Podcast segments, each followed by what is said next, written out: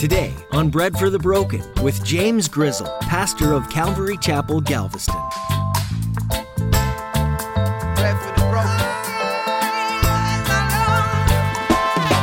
But may the one, the only one who can rescue you, rescue you. It's amazing. What a what an opportunity. What a moment for this king, who is who is like the now like ruler, you know, of uh, a majority of the the known world at that time to understand like I can't save you, but God can. And what a great place for some of us to come to concerning loved ones and friends and family members that we have. I can't save you, but God can. Are you trying to take the place of God as being a savior for someone? As you listen to today's message from Pastor James, he understands what it's like to have a loved one that you desire so desperately to come to know the Lord. However, the fact of the matter is, you can lead others to Christ, but you can't save them. Pastor James encourages you to surrender your loved ones to the Lord. Know that He alone works on their hearts, and the only person who can save someone eternally is Jesus. Now, here's Pastor James in the book of Daniel, chapter 6, with today's edition of Bread for the Broken.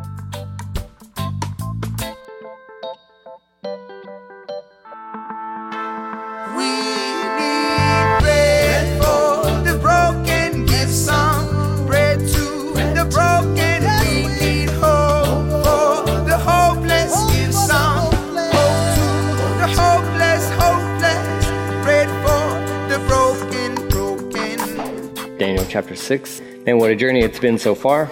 We've kind of been hanging out with Daniel, a little bit of Shadrach, Meshach, and Abednego, King Nebuchadnezzar. But the scene kind of shifts. And we saw that in Daniel chapter 5 with Babylon really being overthrown and that was uh, prophecy being fulfilled according to Nebuchadnezzar's dream that he had had and the interpretation from Daniel. Now in Daniel chapter 6, we see you have a new ruler, so to speak concerning Babylon, and his name will be Darius. And chapter 6 is very common concerning, you know, just if you've grown up in church at all, you know Daniel and the lion's den. I mean, it's a familiar story, I think, for most of us.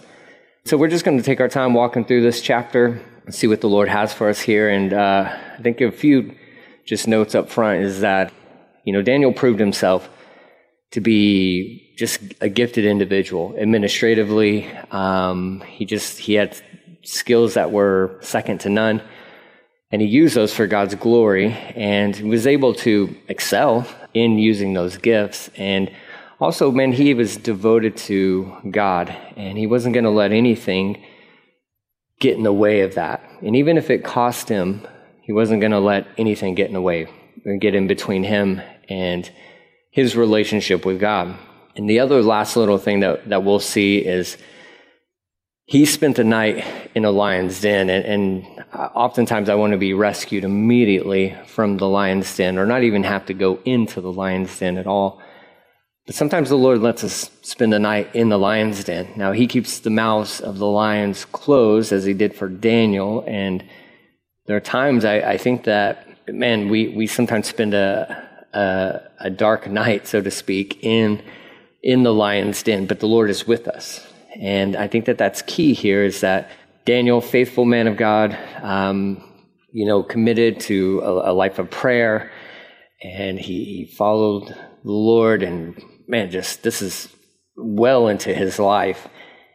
And the Lord lets him have a night in the lion's den, so to speak, and could have easily rescued him out of it and all that good stuff. It's kind of like with Shadrach, Meshach, and Abednego. He, they were in the fire, but he was in the fire with them.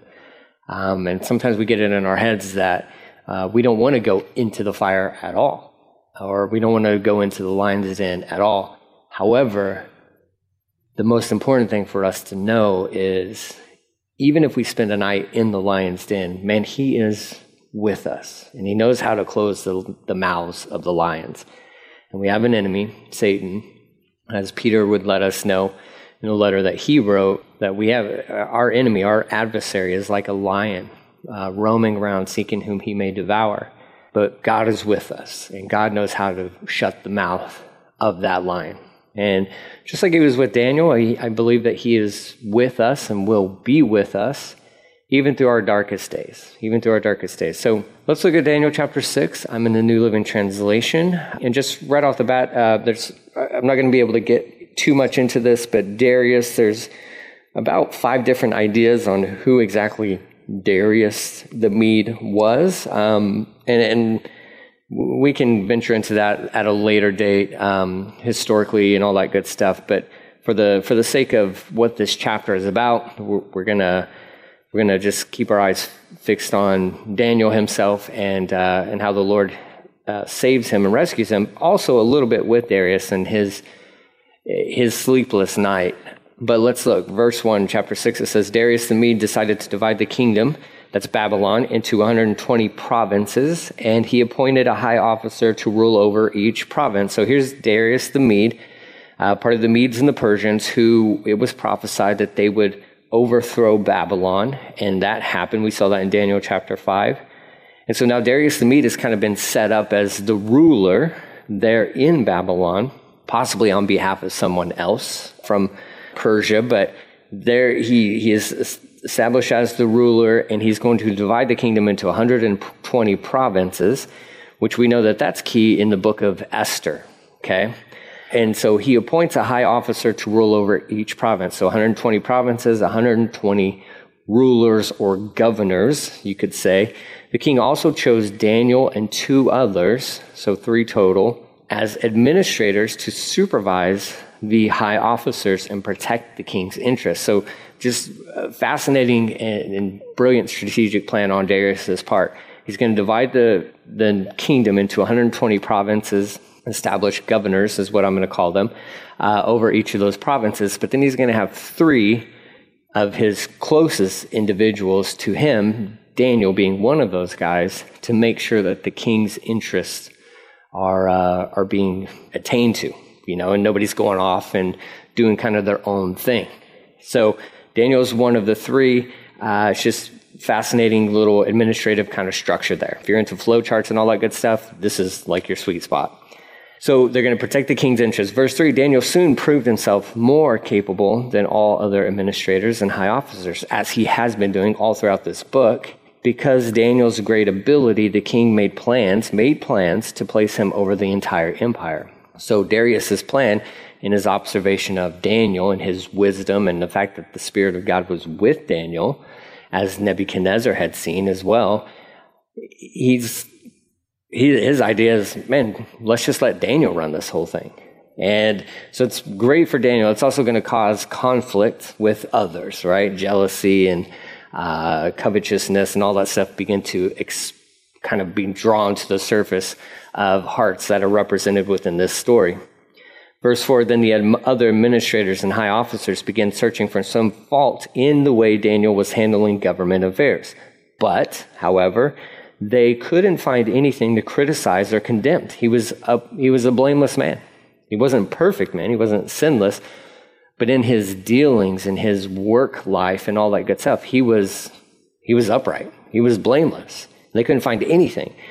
And so this is the other administrators. These are the other two guys appointed with Daniel as the three administrators. Plus, uh, it doesn't tell us how many, um, but there's a handful of high officers. So all these guys begin to come together. The enemy comes together, uh, really to attack their now common enemy, which would be Daniel. Okay, so they're they're trying to figure out ways to get him so that they could, uh, you know, so they can get him fired, basically, because they're jealous of this Hebrew man who is uh, really just outshining all of them. It says uh, they couldn't find anything to criticize or condemn. He was faithful, always responsible, and completely trustworthy. Those are great uh, characteristics of, of what we should be demonstrating within the workplace. Faithful employees, always responsible, and completely trustworthy. That should be things that are said of you and I. If you're a Christian and either you're a Christian boss or you're a Christian employee, um, these are things that should be maybe not said about you, but noticed about you in your daily work life. Okay?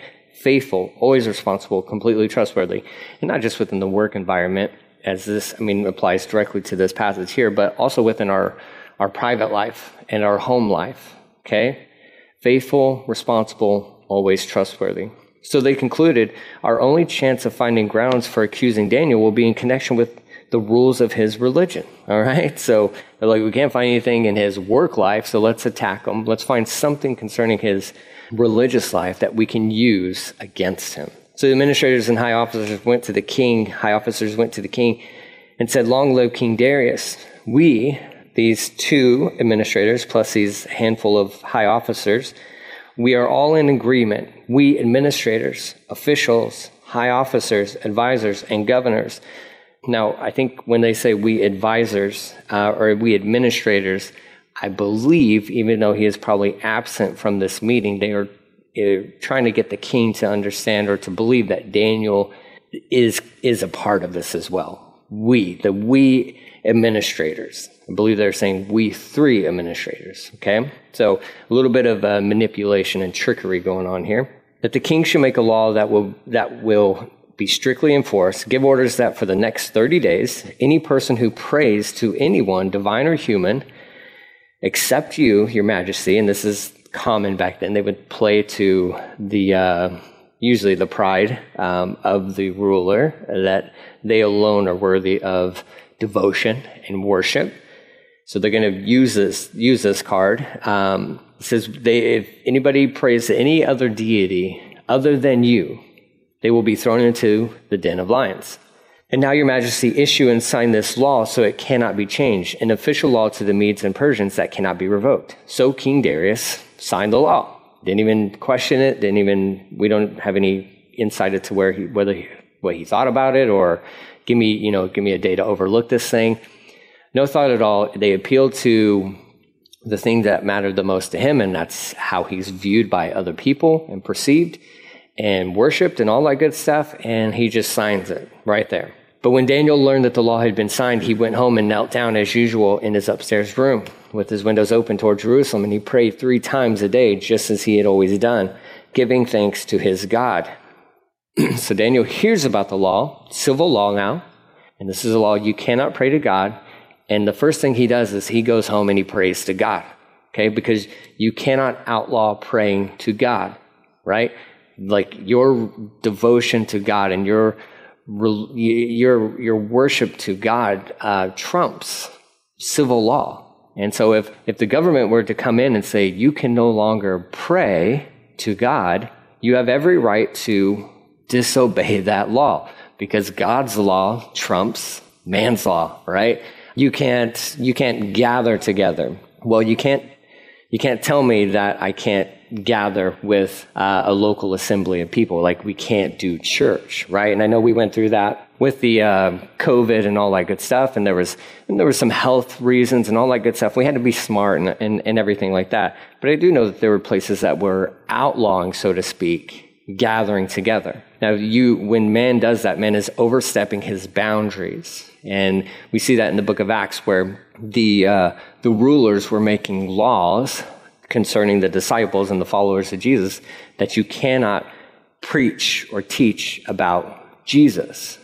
And their response to these rulers who are making laws, these kind of civil laws, so to speak, we must obey God and not man okay? Because it's, it's within God's word that we have certain things that are expected of us and required of us that we have to hold to. And praying to the Lord is, is one thing that every Christian should do.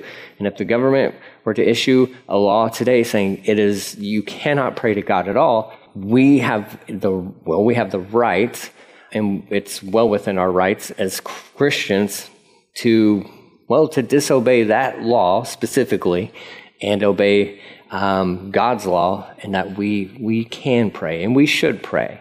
Now, this, don't go crazy with me on this and turn everything into some sort of religious rite and all that good stuff. Like, there's, there, these are, these are black and white issues here. And, and so this is, they would specifically address praying to God, which would go completely against everything that um, Daniel held near and dear to his heart in his relationship with God. So I know some people will want to take this and, and go crazy with it and all that good stuff. I'm not, I'm not saying anything like that. I'm just, when the lines get drawn in the sand concerning you can't pray or you can't worship or you can't gather, or you can't go to church. Um, there are times where Christians, you, you just, you have to stand up. You have to stand up, okay? So thankfully, I mean, we still live in a nation, in a country that um, these are not realities for us. We are not being threatened to be thrown into lion's den for praying to God or for gathering to worship God, okay? So let's, we can enjoy these uh, present freedoms that we have, but just know, I mean, I, I love Daniel's example here. Here he is. He's, he's an aged man. And he's like, um, oh, there's a new law. I can't pray to God. I think I'm going to go pray to God. And he knew what it was going to cost him. And he was fine with that.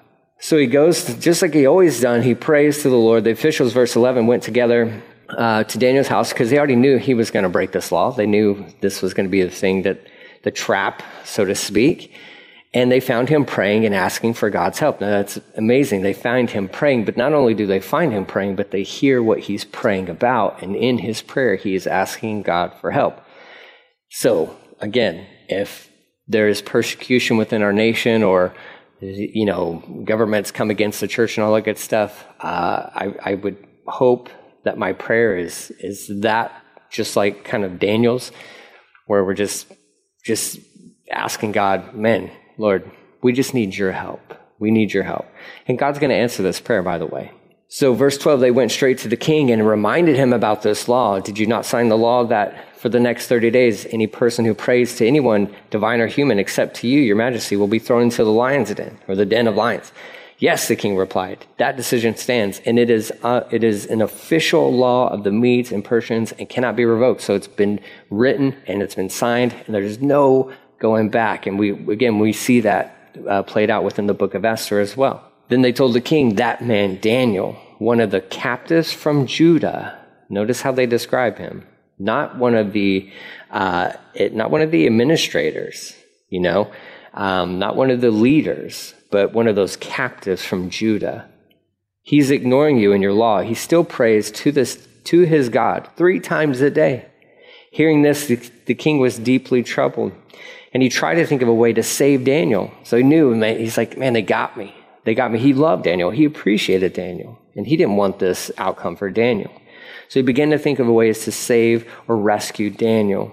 He spent the rest of the day looking for a way to get Daniel out of this predicament. I mean, this is his admiration towards Daniel. This is the impact that Daniel, as a good employee, had on his boss.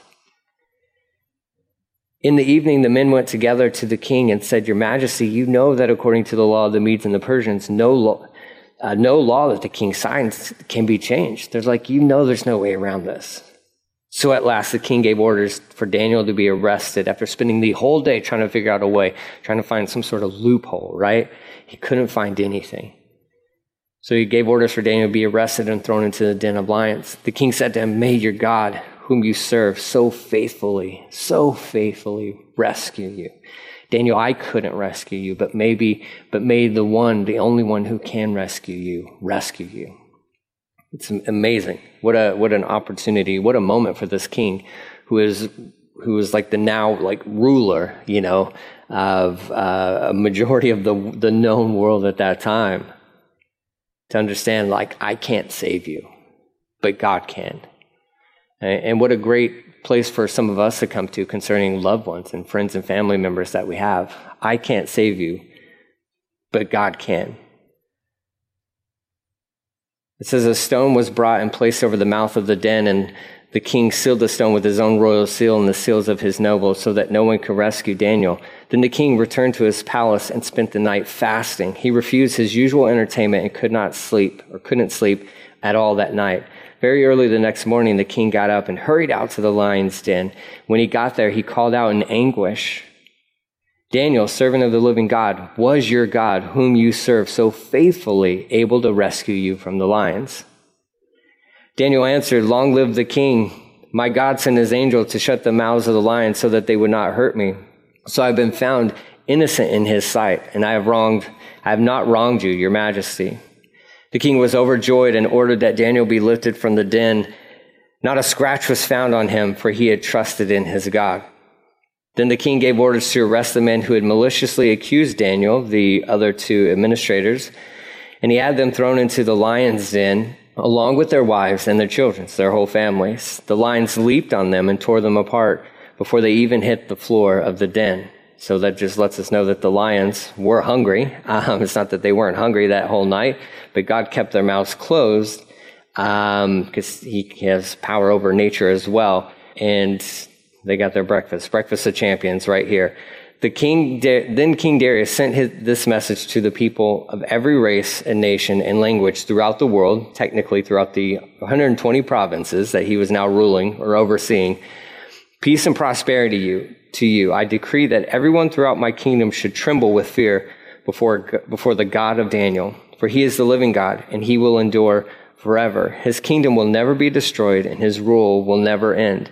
He rescues and saves his people. He performs miraculous signs and wonders in heaven, in the heavens and on earth. He rescued Daniel from the power of the lions. So this is from King Darius, a pagan uh, man, uh, Gentile man, who is proclaiming because of the the testimony and the example of a faithful man, Daniel, um, proclaiming out to the entire known world at that time how amazing God is. And uh, that's because Daniel spent the night in the lion's den for doing absolutely nothing wrong. And God had rescued him. And Darius uh, spent an entire day and also an entire night fasting, trying to find a way to rescue Daniel himself, but understood that there was no way he could. And he had to trust that Daniel's God could rescue him. And that's exactly what he proclaims.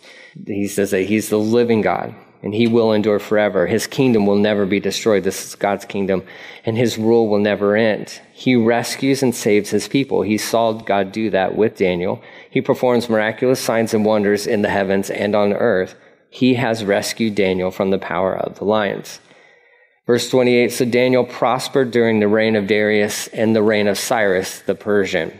And so that kind of concludes really, it, that's the halfway point to the book of Daniel. The first six chapters there are kind of focus in on Daniel and his personal life within the kingdoms, whether it's with Nebuchadnezzar or Belshazzar, and and then with uh, with Darius here. And then the last half of the book, chapter seven, seven through twelve, is going to deal with visions and dreams and, and a lot of prophetic type stuff. Now, there's still prophecy in the first six chapters, but there's definitely a shift that, that happens going into chapter seven, and it, it deals more so with the um, with events that were going to be happening, and some of that is connected back to uh, Daniel chapter two and, and, a little bit of Daniel chapter three, um, but we're going to see just end time stuff kind of play out. And hopefully we'll be encouraged by that. And, and also, hopefully, we're encouraged by Daniel chapter 6. And, and my prayer for all of us is that uh, as Christians, is that the world notices something different about us, just like Darius had noticed something different about Daniel.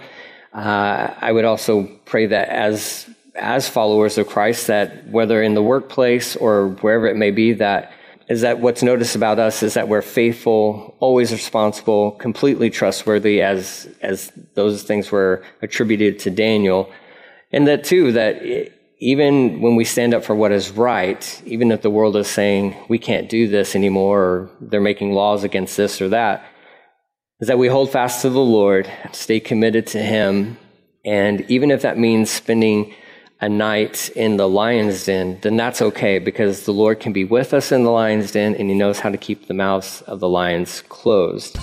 And so uh, I know we don't want to go into the lion's den at times, but man, if, if we end up in the lion's den, it, it's going to be okay because God is with us.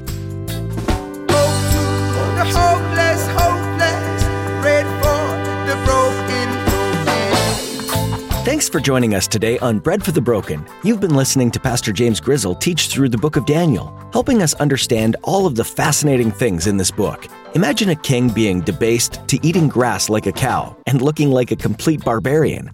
It sounds like something straight out of Lord of the Rings. There were many lessons for King Nebuchadnezzar in the book of Daniel, and God used Daniel to speak truth to this king of Babylon.